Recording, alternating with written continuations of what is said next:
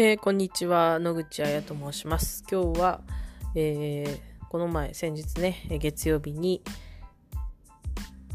えー、女子サッカーのワールドカップが開催が変更になったという受けてで、まあ、それについてまあ票取り合戦とということを考え話していきたいと思います。